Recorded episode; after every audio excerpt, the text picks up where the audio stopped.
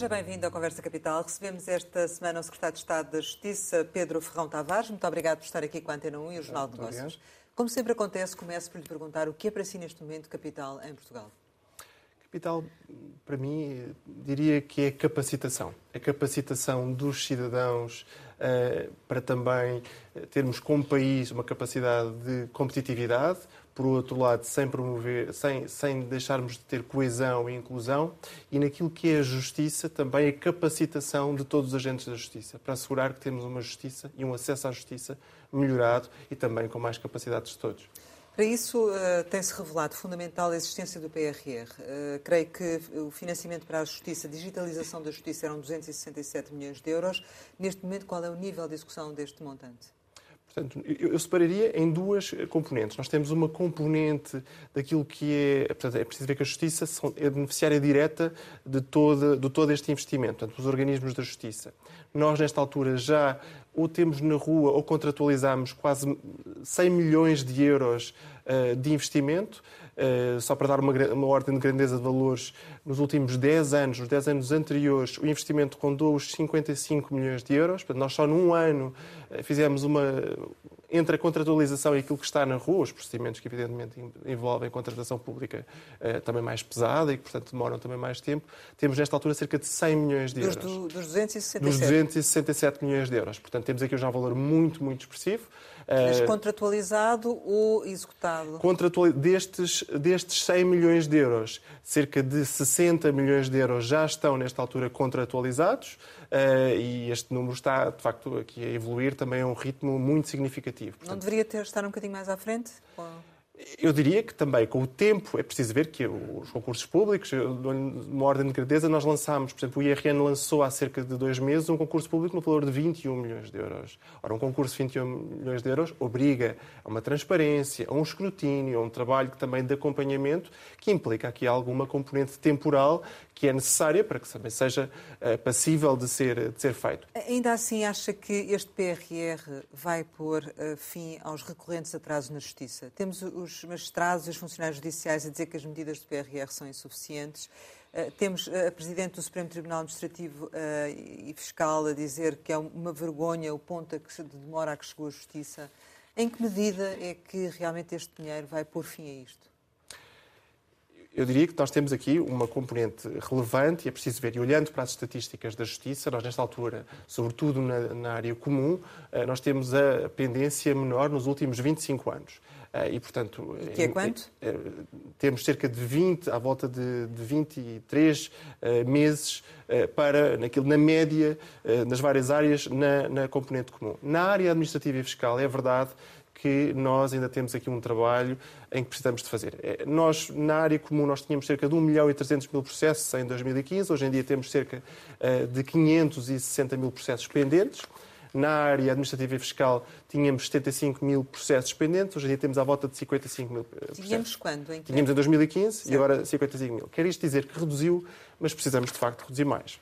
Ora, isto faz-se com eu diria três componentes. Uma componente que tem a ver, de facto, com a, eh, o, aquilo que é o quadro legislativo. Depois há uma componente tecnológica muitíssimo relevante. Muito do que acontece, por exemplo, na área administrativa e fiscal relaciona-se com a interação que as entidades da administração pública têm com a justiça, com a administração fiscal, com a, eh, a, segurança social. Ora, se nós conseguirmos fazer a chamada interoperabilidade entre os sistemas eh, da Justiça com a Autoridade Tributária, com a Segurança Social, eh, com, outro, com todas as entidades.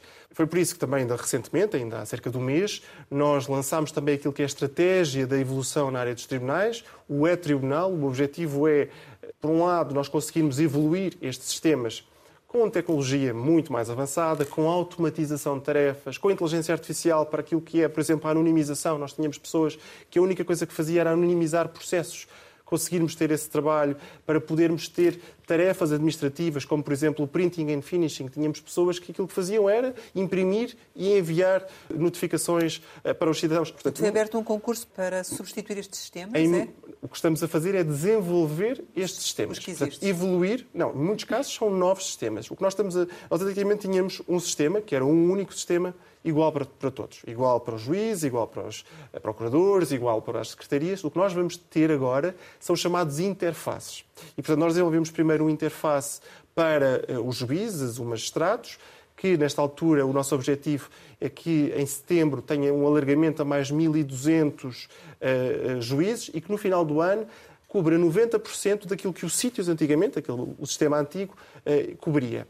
Por outro, também inclui as funcionalidades necessárias na área administrativa e fiscal. Quer isto dizer que foi um sistema construído, construído dos juízes, pelos juízes, para os juízes. Para os procuradores, a mesma coisa, queremos até ao final do ano que eles possam utilizar.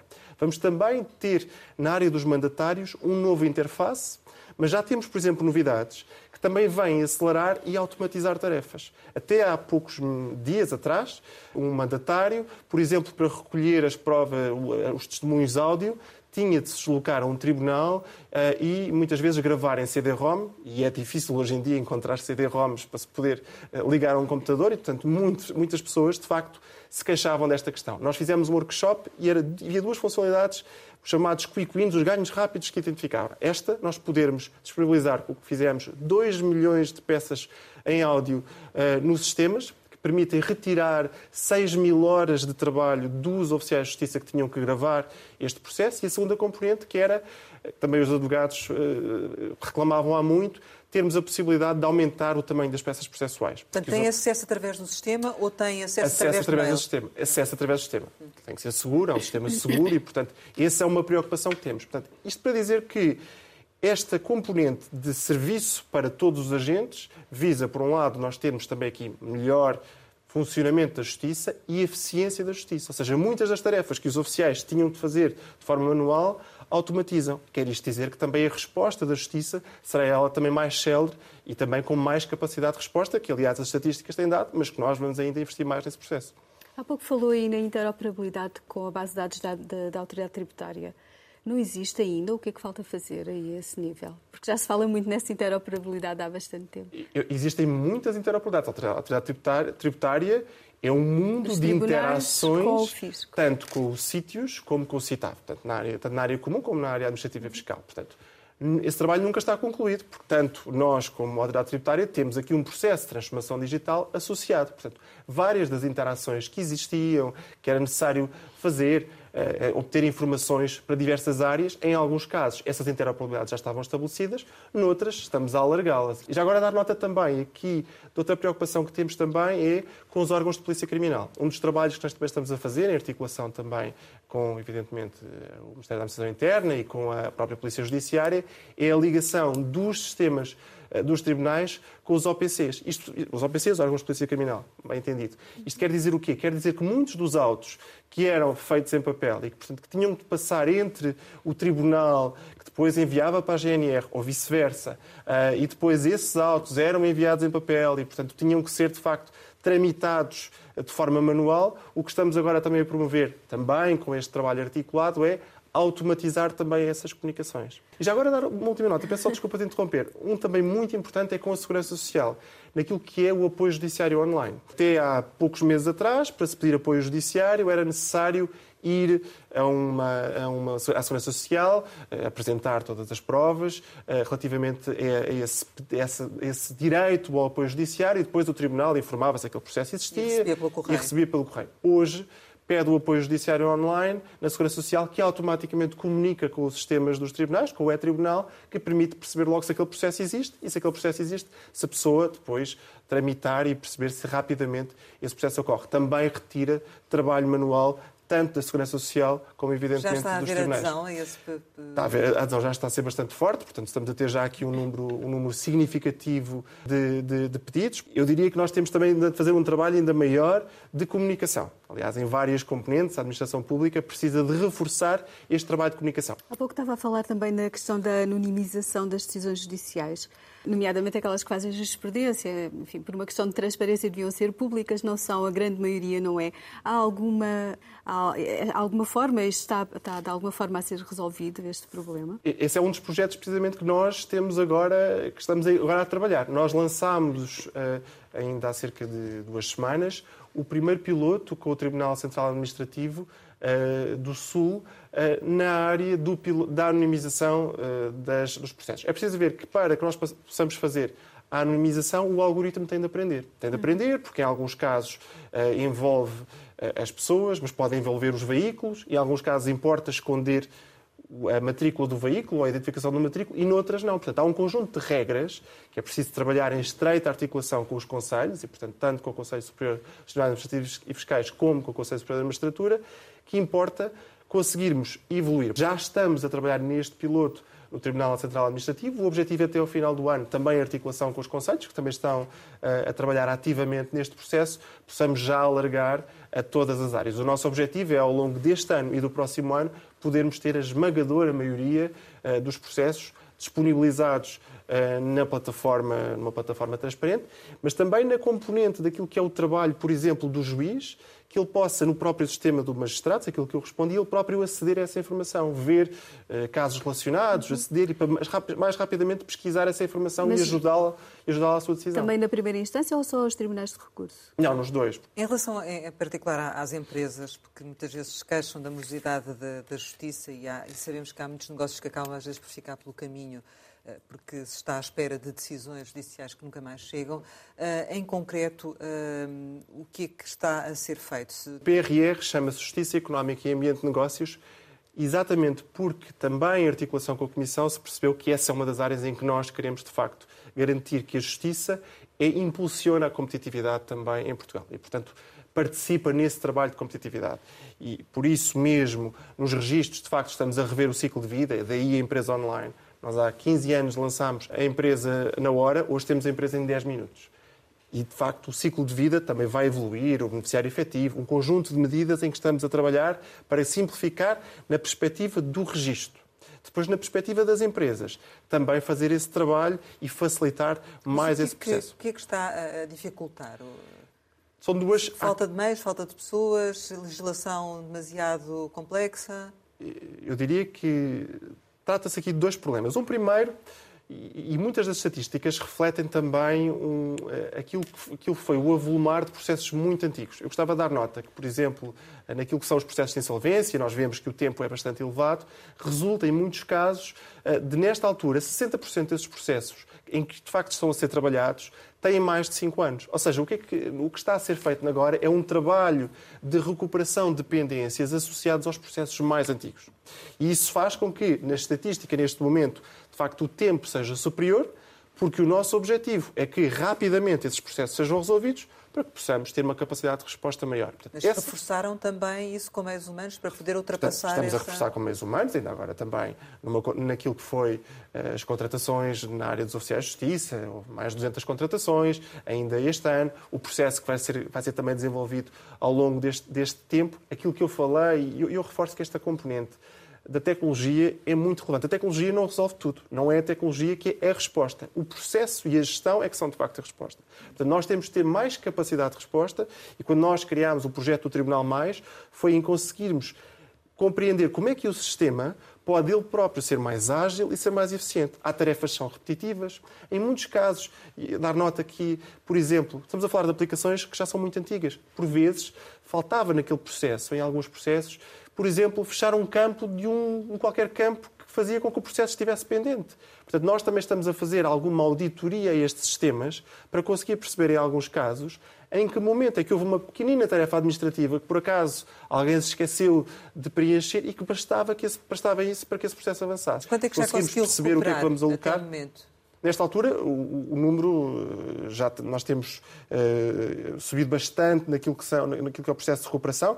Posso dar nota que nesta altura têm sido, existem, eh, este ano, foram uh, completados e estão a ser completados à volta de 6 mil uh, processos em 2022, portanto, no ano passado, dos tais, dos tais 60%, e desses 6 mil, 60, à volta de 60% tinham mais do, que, mais do que 5 anos. Portanto, quer isto dizer que o, o sistema está a conseguir processar muito mais processos que evidentemente estavam pendentes do que aqueles que entraram. Mas continuamos a ter uma, uma elevada percentagem de casos de insolvências que não se resolvem em menos de 5 anos.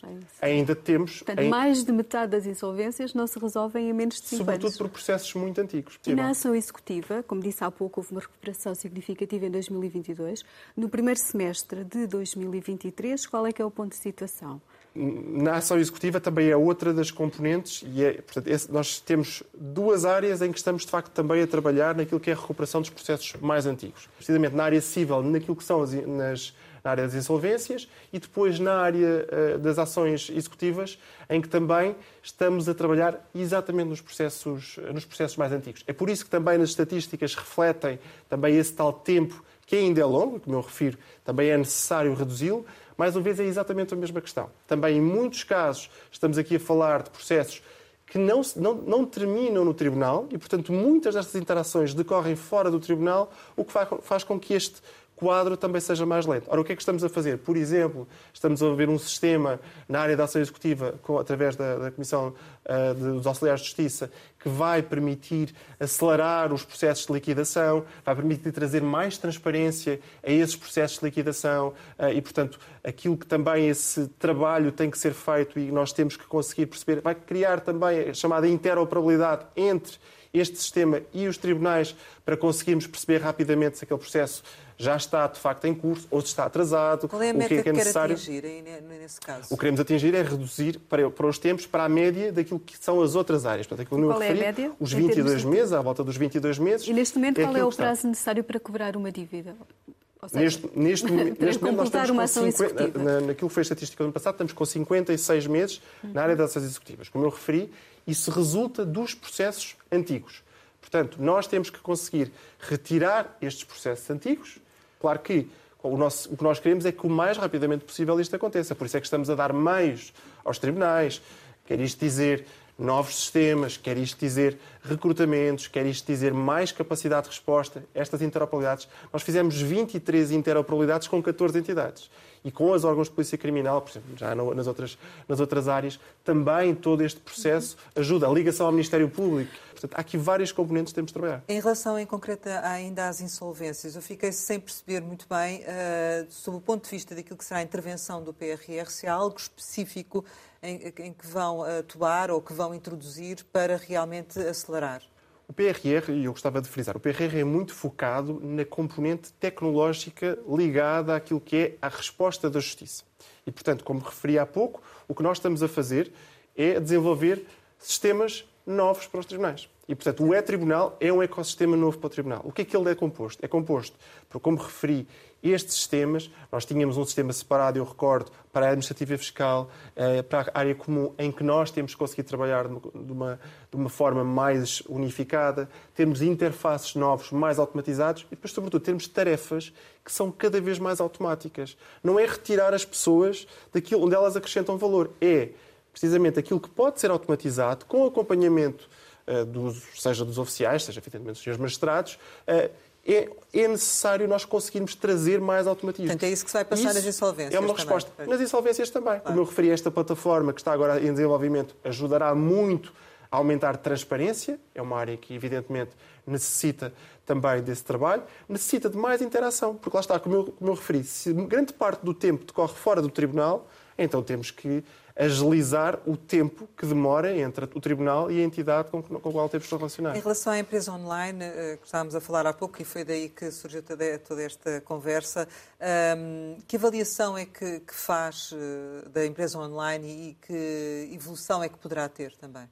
Nós, portanto, eu, eu, diria que é muito positiva. Portanto, a empresa online, eu recordo que tinha, tem, tinha quase 20 anos e, portanto, era um sistema antigo. Foi desenvolvida nesta altura para ter multilíngua, para ser mais rápido de criar. Portanto, um empresário que esteja em Portugal ou que esteja noutro país podem poucos minutos criar, porque os de campo já estão preenchidos, porque a informação já está colocada e, e, portanto, isto veio acelerar muito o processo de criação.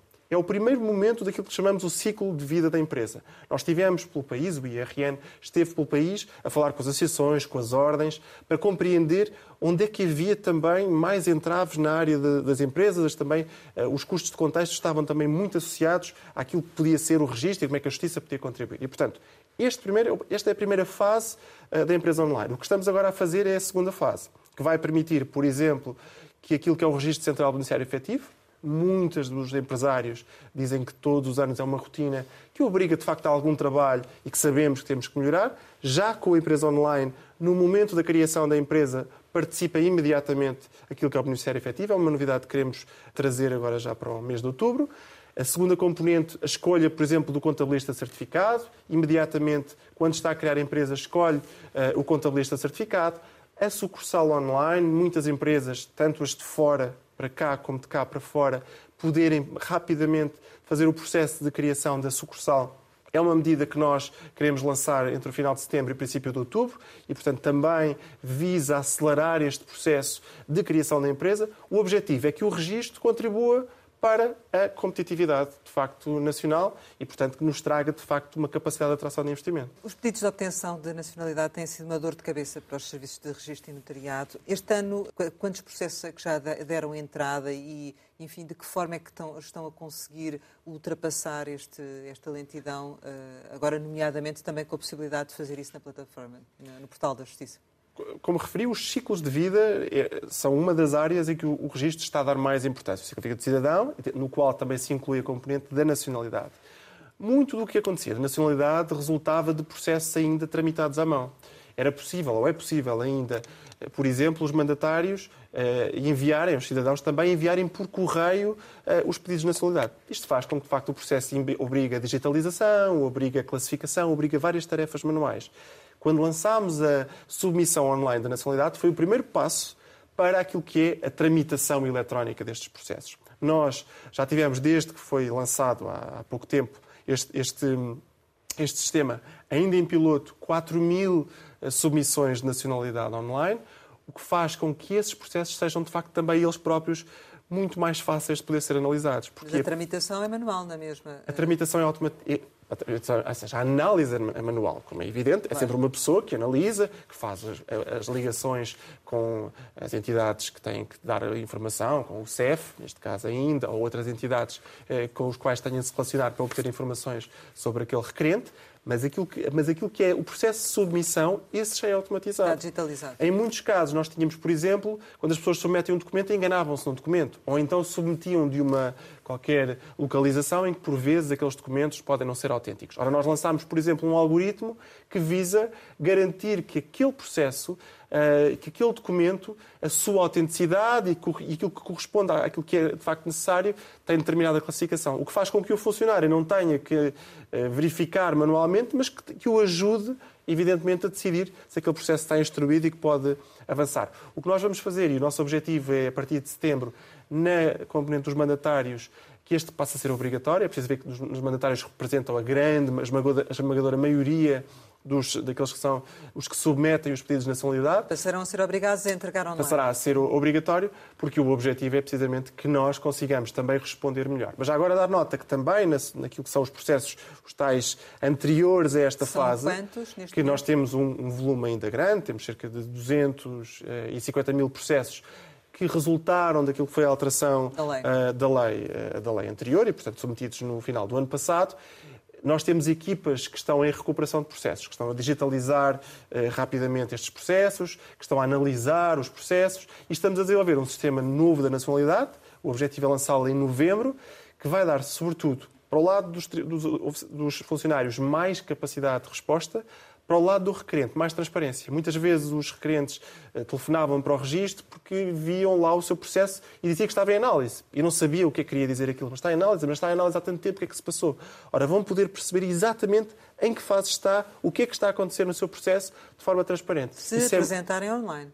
Não, neste novo, façam, sistema, neste novo, sistema. sistema. da nacionalidade. Portanto, o novo sistema da nacionalidade vai todo ele ser tramitado eletronicamente. Portanto, quer o processo entra por um balcão eh, do registro físico, quer seja submetido online, eh, esse processo será sempre E o que é que já eh, conseguiu recuperar, tanto com este novo sistema? O nosso objetivo é, até ao final do ano, é tudo o que são processos que são necessários, portanto, muitos deles, como eu referi, muitos deles chegaram-nos por correio. Destes 200 e muitos mil, quase 200 mil chegaram por correio. O primeiro passo é digitalizar estes processos. Nós queremos, até ao final do ano, ter todos estes processos já digitalizados, classificados e em análise.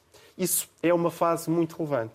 A partir daí é preciso ver que estamos a falar de processos que têm de ter muitíssimo rigor e nós temos muitíssimo rigor no que é a avaliação. Portanto, na interação que temos que fazer uh, com os órgãos de polícia criminal, com os nossos, a nossa rede consular, com todas as entidades, temos de ter o maior cuidado nesses processos. Portanto, em alguns casos, o que nós estamos a fazer aqui é garantir que no registro o processo é mais rápido, é mais célebre.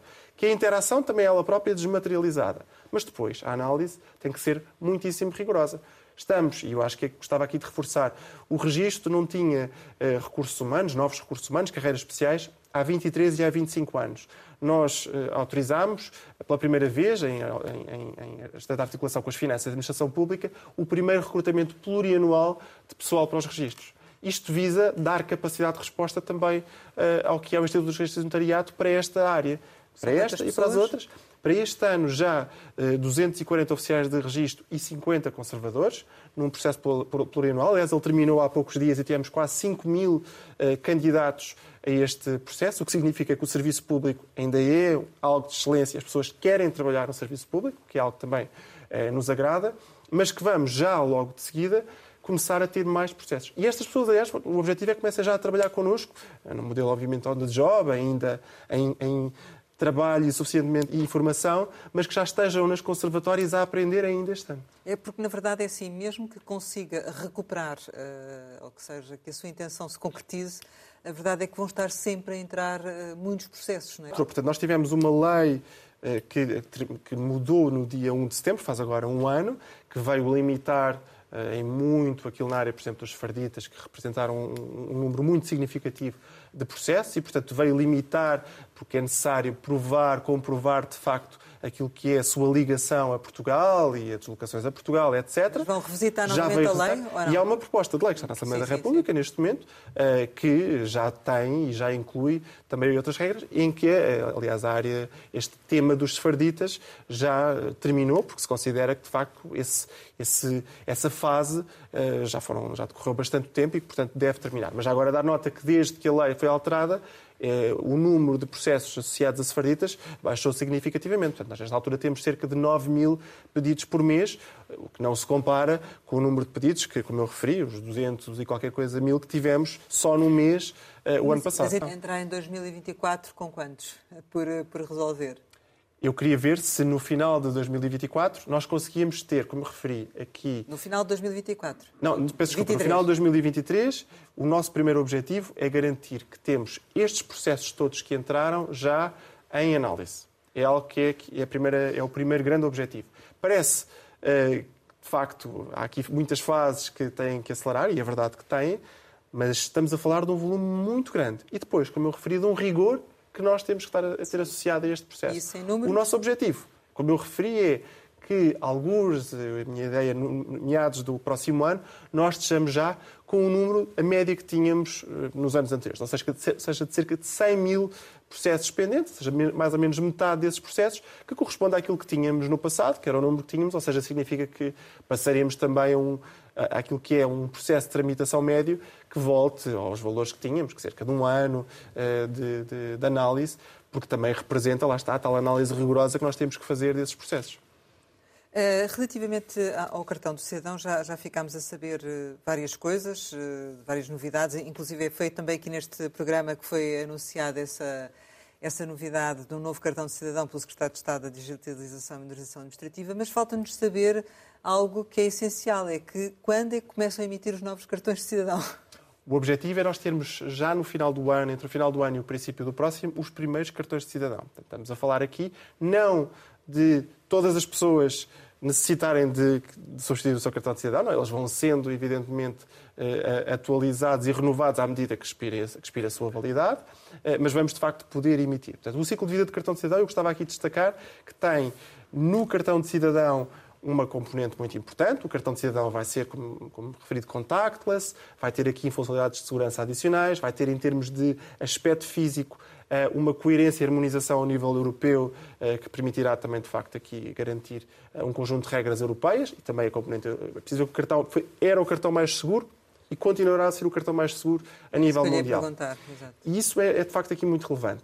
Dentro do cartão de cidadão, já agora dar nota que nós ainda este ano também lançámos o cartão de cidadão gratuito para os recém-nascidos e, portanto, assegurar que quando eh, o bebê sai da maternidade tem cartão de cidadão, sai com o registro. Aliás, o registro, desta altura, estamos a fazer um piloto com a saúde, em que imediatamente, quando o bebê nasce, imediatamente é registado tanto na saúde como na base de dados do registro. Portanto, isto está a acontecer. E vamos continuar na área do civil, por isso é que eu digo que o ciclo de vida do civil, para nós, é também aqui uma prioridade muitíssimo relevante, que passa pelo nascimento, desde o bebê eh, que tem direito ao seu cartão de cidadão, que liga com a saúde, com o cartão de cidadão, como referi, com mais funcionalidades, com a componente, obviamente, digital, ligação, evidentemente, com a, com a AMA e com a, digitalização para que ele seja mais simples, mas depois também naquilo que é o chamado civil online, os processos do civil online. Tínhamos muitas vezes algumas queixas das pessoas, por exemplo, naquilo que é a certidão de óbito, o facto de a certidão de óbito expirar o seu prazo de validade. Ora, o que nós vamos passar a ter é eh, a possibilidade dessa certidão passar a ser permanente. A partir de 1 de setembro, a certidão de óbito passa a ser permanente. Outra das componentes que também vamos ter, e o objetivo é, trata-se aqui também de garantir eh, aquilo que fizemos também na, na, na, gratuidade do cartão de cidadão, é, em alguns casos, assegurar mais gratuidade, por exemplo, no, no registro. Naquilo que é a informação predial simplificada, eh, nós também, a partir de uh, de 1 de, de, setembro, vai passar a ser mais barata se for feita, se for feita online. E, portanto, Qual mais barata? O objetivo é que seja à volta de 1 euro, portanto é um, um valor, um valor bastante, mais, bastante mais barato e depois muito mais cómodo, não é? E, portanto, o facto de, ser, de, de poder aceder online ser bastante mais cómodo. Portanto, a ideia aqui é, nós estamos a trabalhar é o primeiro para a atividade da administração pública, ou seja, esta capacidade, por exemplo, da renovação automática ser imediata, por outro, mais facilidade da administração comunicar com as outras entidades, saúde, justiça, por exemplo, mas também segurança social e outras áreas em que estamos a trabalhar. E a terceira, em algumas componentes, revisitar também os custos, sempre que aquilo que, nós, que se consiga perceber também que esses custos, por exemplo, podem promover o digital, sem retirar a coesão, que isto é algo muito importante, sem retirar a necessidade do, do, da componente física, mas em que o digital possa ser mais barato, por exemplo, na componente das empresas, é alguma componente na área do predial, na área do automóvel, continuar a explorar esses temas. Para quê? Para retirar a pressão também do presencial, para que também o presencial seja focado também nos aquilo que é mais eh, também mais uh, complexo. Ao, ao cartão de cidadão, só uma, uma curiosidade que eu tenho que é a ideia é que o cartão de cidadão possa servir como título de transporte. Como é que isso funcionará?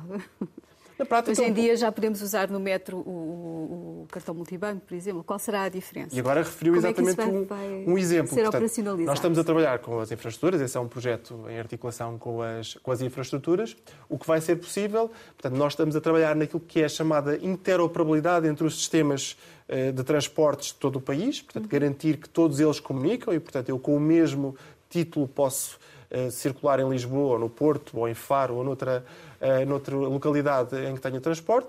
O cartão de cidadão vai ter aquilo que se diz, um, uma expressão em inglês, um token, uma, uma, uma chave, por assim dizer, que me vai permitir uh, dar acesso e, portanto, estará ligado àquilo que, que, é a minha autenticação, o meu passe, aquilo que seja a minha, o meu acesso uh, a esse a esse título de transporte, estará ligado e dirá aquele cidadão tem direito àquele, àquele, àquele acesso. Quer isto dizer, isto é muito relevante. A, a, proteção de dados, continua a comprar o título, a proteção de dados está garantida. Portanto, não, o, o, o, autocarro não vai saber que o senhor António eh, tá, passou eh, naquele em Faro. Portanto, trata-se de um token, portanto, trata-se só de aquele cartão tem direito a, a, a, poder passar naquele, naquele transporte. Portanto, em vez do passo, uso, e em vez do passo, o... tem a comodidade de poder utilizá-lo de uma forma mais simples, porque é contactless e não precisa de ter andar fisicamente com o passo mais um cartão. Até... Só, em termos gerais, eh, esta plataforma da Justiça, ehm, que ganhos é que de produtividade e que, no fundo, quantidade de dados é que, em termos gerais, retirou aos serviços? Já é essa noção ou não? A plataforma. Uh, não estou a falar só da plataforma, estou a falar de todos os serviços que neste momento estão disponíveis online, não é? Portanto, Portanto nós temos falar de uma panóplia é, enorme, é. não é? Nós temos mais de 180 serviços online. Eh, o que nós estamos a fazer, e essa pergunta é, é, muito relevante ao nível do, sobretudo ao nível do PRR, para nós, nós entendermos. Muitos destes projetos, durante muito tempo, estavam atomizados. Nós, na administração pública, lançávamos um portal, lançávamos um serviço. De facto, depois era um pouco difícil conseguirmos perceber e medir aquilo que é a poupança, o impacto. Como eu referi, por exemplo, a gravação dos CDs, fez-se esse trabalho. Agora, também na área dos, do Tribunal Mais, fez-se um trabalho também de perceber o que é que os oficiais de justiça poupavam em tempo, ou no caso das empresas. Nós fizemos, uma, nesta altura, um protocolo com o Centro de Estudos Sociais da Universidade de Coimbra para o BUPI e com o ISCTE para a Justiça Económica, que vai ajudar-nos a medir o impacto de todo este trabalho que estamos a fazer. Nós já fizemos, já tínhamos feito isso com a CDE a nível internacional, que já nos tinha feito um conjunto de recomendações. O que, o que estes dois institutos independentes vão fazer é avaliar uh, aquilo que vai ser também a concretização do PRR e poder percebermos, por um lado, o que é que nós temos que mudar ao longo do processo. Não basta executar financeiramente, é necessário que estes projetos tenham impacto e reforma. Por outro, no final do processo, entender o que é que ficou e, sobretudo, o que é que é necessário para que estas reformas sejam sustentáveis e fiquem. E isto é uma preocupação que nós temos para assegurar que realmente fica para o futuro uma justiça mais eficiente, uma justiça mais próxima, uma justiça mais célere, mais humana e mais coesa. Relativamente ao UPI que já falou, uh, o que é que se. Pronto, enfim, ele tem já neste momento uh, um número considerável de propriedades identificadas, que é 1 milhão e 600 mil propriedades, uh, 144 municípios. Avançará para o resto do território e de que forma? O UPI abrange todo o território português. Certo. Isto é uma nota importante. Por isso é que se chama balcão único do prédio. O que acontece é que em 153 municípios do continente eh, não existia cadastro do território. Estamos a falar dos municípios a norte do Tejo, com territórios mais vulneráveis, onde os incêndios florestais devastam muito este território, onde a valorização do território não estava associado precisamente a este conhecimento, porque era desconhecido, onde a terra é muito pequena e, portanto, o foco nesta primeira fase foi fazer o chamado cadastro simplificado, as pessoas identificarem de quem é e onde se localiza a propriedade. E, portanto, estes 144 balcões visam, sobretudo, assegurar que, é totalmente gratuito fazer a identificação e que de seguida é fazer o registro também é gratuito.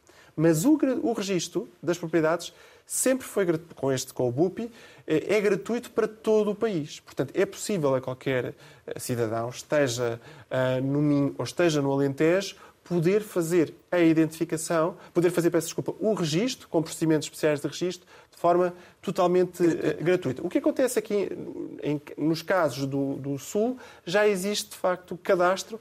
O que é que nós estamos a fazer agora Sim, e qual é a próxima situações fase? irregulares, não é? Apesar Exatamente. de haver cadastro. Por isso é que nós estamos agora também, em associação com a Direção-Geral do Território, a fazer aquilo que se chama a harmonização da informação. Ou seja, aquilo que eu tenho no registro, o que eu tenho na autoridade tributária e o que eu tenho naquilo que se chama eh, o cadastro, a carta cadastral, é o mesmo. E vamos ter o chamado número de identificação do prédio, que é um pouco um cartão de cidadão para o prédio.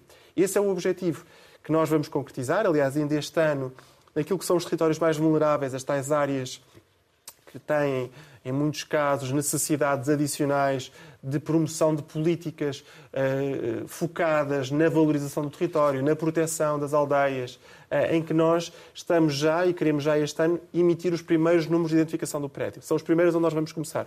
O objetivo é estender a todo o país e garantir que nós vamos ter um conhecimento da propriedade forte e depois de seguida valorizamos a propriedade muito mais do que no ano passado. E destes 153, qual é a percentagem de área conhecida que já tem neste momento? Nós neste momento já temos 75% de área conhecida. Portanto, a área conhecida é o que nós, quando nós falamos de área conhecida, falamos na, naquilo que é uh, perceber se é do domínio público e privado, se é uma floresta, se é um baldio, ou seja, o seu uso, conseguir entender de facto. E aquilo que é privado, sabem de quem é? Destes 75%? Esse, essa segunda componente é aquilo que é a área que está identificada. Nós, neste momento, o nosso objetivo é, até ao final deste ano, termos 30% da área já identificada. No próximo ano, chegar aos 50% do território. Quando nós temos 50%, só para nós percebermos, quando temos 50% da área já identificada, nós já conseguimos ter um cadastro muito significativo. Na maior parte dos países, os cadastros rondam os 60%, 70%. Portanto, já, já temos aqui a noção, de facto, bastante clara daquilo que é o território. Portanto, com isto, já fazemos políticas de valorização do território, daquilo que é a promoção eh, ao nível municipal de atividades que sejam necessárias de gestão, de componentes, por exemplo, daquilo que seja necessário fazer em parcelamento, ou seja, políticas que possam ajudar a que esse território valha mais, porque em muitos casos estamos a falar de terras muito pequeninas e que possa também ele próprio ter aqui novas, novos terras, instrumentos. Ainda em relação ao BUP, só uma última questão. Lisboa e Porto, uh, bom, onde estarão provavelmente grande parte dos, dos proprietários, onde não há uh, balcão, balcões. Uh, há alguma medida prevista nesse sentido? Lisboa e Porto não têm área, ou têm uma área rústica muito Exato. pequenina, Lisboa, tanto Lisboa como Porto têm uma área muito pequena, mas gostava de, de, de ressalvar que são dois dos municípios que também têm trabalhado connosco porque em muitos casos os proprietários localizam-se nestas, eh, nestas duas, nestes dois grandes centros urbanos e vamos abrir balcões. O nosso objetivo é, agora, na, a partir de setembro, outubro, abrir balcões em Lisboa e no Porto, que vão possibilitar que os proprietários à distância possam fazer esta identificação. Aliás, também na própria rede consular, nós vamos fazer também aqui, a partir de setembro, eh, um roteiro, por assim dizer, com a nossa rede consular, para que os imigrantes ou venham agora e possam fazer a identificação das propriedades, ou aqueles que não conseguiram vir ou por acaso não puderam tratar naquele momento dessas propriedades, o possam fazer naquela altura eh, e convocá-los também para gratuitamente protegerem o que é deles. Estamos a poucos dias do início da Jornada Mundial da Juventude. Queria perguntar-lhe se haverá um reforço dos meios de justiça complementar também à atuação das forças de segurança e dos tribunais e de que forma é que isso vai acontecer e, e também ao nível das lojas do cidadão, se haverá também algum reforço, porque há sempre contingências de perda de documentos ou de outras situações. Nós, na área da justiça, estamos, evidentemente, em articulação também com as outras áreas governativas, evidentemente com a digitalização que tem as lojas de cidadão, assegurar que não vai haver nenhum, nenhum problema, de facto, também eh, naquilo que é a obtenção de qualquer, de qualquer documento. Algum reforço que seja também necessário, evidentemente, eh, também preocupados com a localização destes postos de atendimento, tendo em conta também algumas restrições da mobilidade eh, na cidade e, portanto, teremos também postos de atendimento focados em zonas onde haja também menos concentração de pessoas, mas o objetivo é assegurar que, de facto, temos aqui uma resposta congregada, concertada entre as várias áreas, evidentemente também na área, na área policial, também estamos a fazer esse trabalho. E reforço nos tribunais uh, também, porque uh, os tribunais estão de férias, não é? Sempre que necessário, evidentemente Sim. os tribunais estão de férias, mas respondem evidentemente naquilo que é necessário nas suas atuações mas haverá um reforço uh, urgentes que seja, é que seja necessário. Existe alguma componente, em algumas áreas em que se identificou de facto possa eventualmente ser necessário e, portanto, que a resposta da Justiça exista em todas as, as componentes eh, necessárias para tal. Chegamos ao final e, como habitualmente, lançamos algumas palavras para uma resposta rápida. A primeira é infância. Uh, eu diria uh, inovação na infância. Uh, ensino primário. Futuro. Criptomoeda. É um desafio. Cibersegurança. Uma grande preocupação. Corrupção. Reforço de meios. Regionalização? É relevante. Desporto? Eu sou um ávido desportista. Férias? Necessito muito também, de vez em quando. Verão? É um tempo também para pensar e refletir. Mar? É um horizonte. Família? É uma âncora. Ambição? Ajudar sempre a transformar. Sonho? Contribuir para também essa mudança. Saudade? Alguns familiares, alguns momentos do passado. Portugal. É a minha raiz, é o meu, é o meu estado de espírito. Pedro Ferrão Tavares, muito obrigada por ter estado aqui com a Antena 1 e com o Jornal de Negócios. Pode rever este Conversa Capital com o Secretário de Estado da Justiça em www.rtp.pt. Regressamos para a semana, sempre neste esta hora e, claro, contamos consigo.